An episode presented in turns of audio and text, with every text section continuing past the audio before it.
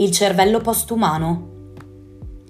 Nel giugno 2019, la polizia del distretto della Greater Manchester ha arrestato la 93enne Josie Birds nonostante non avesse commesso alcun crimine, come suo ultimo desiderio.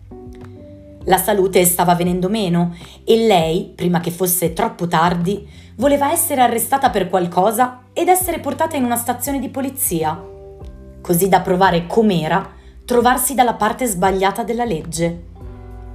Se mai vi fu atto di libertà, lo è stato questa richiesta. Così racconta il filosofo sloveno Slavoj Žižek nel suo saggio intitolato Hegel e il cervello postumano, un tentativo di comprendere il nuovo scenario in cui ci muoviamo, ovvero un mondo fatto di macchine digitali sempre più interconnesse alla mente umana. Secondo Spinoza, lì fuori esiste una sostanziale realtà e noi possiamo conoscerla solamente attraverso la nostra ragione, dissipando il velo delle illusioni. Kant invece sostiene che non possiamo mai avere accesso al mondo in cui le cose sono in se stesse, perché la nostra ragione è limitata all'ambito dei fenomeni.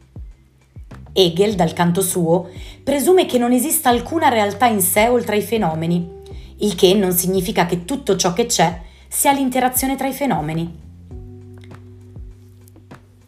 Lacan pare dar ragione ad Hegel. Ogni visione della realtà oggettiva è già costituita attraverso la soggettività trascendentale e tocchiamo il reale solo quando includiamo nel campo della nostra visione il taglio nel reale della soggettività stessa. Il gesto elementare della riflessività è fare un passo indietro e includere la propria presenza nell'immaginario o nella situazione che uno sta osservando o analizzando ottenendo così un quadro completo. Una volta inclusa la nostra posizione nell'immagine del tutto, non c'è modo di tornare a una visione coerente del mondo. L'unica vera universalità che sia in grado di imporre un uno che attraversi la molteplicità dei corpi e dei linguaggi è l'universalità di un evento che inevitabilmente apparirà come un'oppressiva imposizione violenta.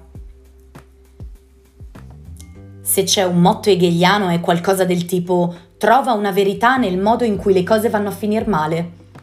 Si tratta dello spirito di sfiducia e la sua premessa risiede nel fatto che ogni grande progetto umano va storto e solo così attesta la sua verità. Eppure, la lezione hegeliana ci insegna che come seppure i tentativi di cambiare il mondo non riescano mai ad andare a buon fine, dal loro ripetuto fallimento si possa levare una nuova forma di essere, Ma cosa accade allo spirito umano quando alla nostra soggettività si aggiunge qualcosa come il cervello connesso, ovvero un collegamento diretto tra i nostri processi mentali e una macchina digitale? Orwell sosteneva che quando proviamo a imporre direttamente la libertà, il risultato è la schiavitù.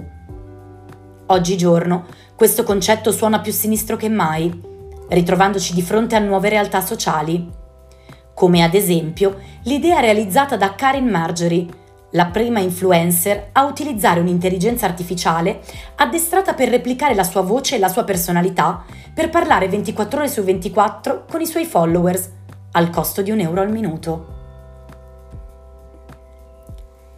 Ray Kurzweil, il precursore di una nuova forma di postumanità, sostiene che la nostra intera visione della realtà e il nostro ruolo in essa cambieranno completamente Secondo le sue previsioni, presto avremo a che fare con macchine che non solo mostreranno tutti i segni dell'autocoscienza, ma che supereranno di gran lunga l'intelligenza umana. Per il momento, tuttavia, ciò che vediamo accadere sono i tentativi di addescamento di minore e l'istigazione al suicidio di ChatGPT, un software di intelligenza artificiale che si concentra sull'interazione tra computer e linguaggio umano e che è fondato su dialoghi basati su un modello di linguaggio generativo. Lo scorso aprile, un uomo belga di 30 anni ossessionato dai pericoli del cambiamento climatico, dopo aver parlato per diverse settimane con una chatbot chiamata Eliza, ha deciso di uccidersi. Pare che l'intelligenza artificiale non abbia tentato di dissuaderlo, bensì gli abbia detto vivremo insieme come una cosa sola in paradiso. Come nel caso di Neuralink prodotto da Elon Musk, ci si deve domandare se noi, come il topo sul quale è stato impiantato il chip che gli suggerisce i movimenti da eseguire, continuiamo ad esperire le nostre scelte come qualcosa di spontaneo, oppure se siamo consapevoli che una forza esterna sta pilotando le nostre decisioni. In questa prima fase di sviluppo, l'immersione nella singolarità, ovvero l'accelerazione tecnologica che produrrà un cambiamento di civiltà, appare come uno spazio di pensieri ed esperienze condivisi in cui l'uomo è esploratore e sperimentatore. In questo progetto le dimensioni indissolubilmente interconnesse sono tre, teorica, esperienziale e istituzionale. Questa nuova rappresentazione dell'umanità e del suo passaggio alla postumanità promette una nuova esperienza soggettiva all'interno di uno spazio di mente collettiva, nonché l'utilizzo di una vasta rete di macchine integrate nelle nostre relazioni sociali.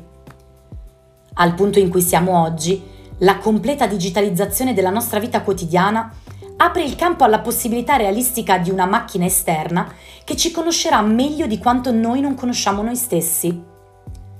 Il filosofo francese Lacan chiama questo ordine simbolico virtuale nel quale la rete struttura la realtà per noi il grande altro. Esso tira i fili.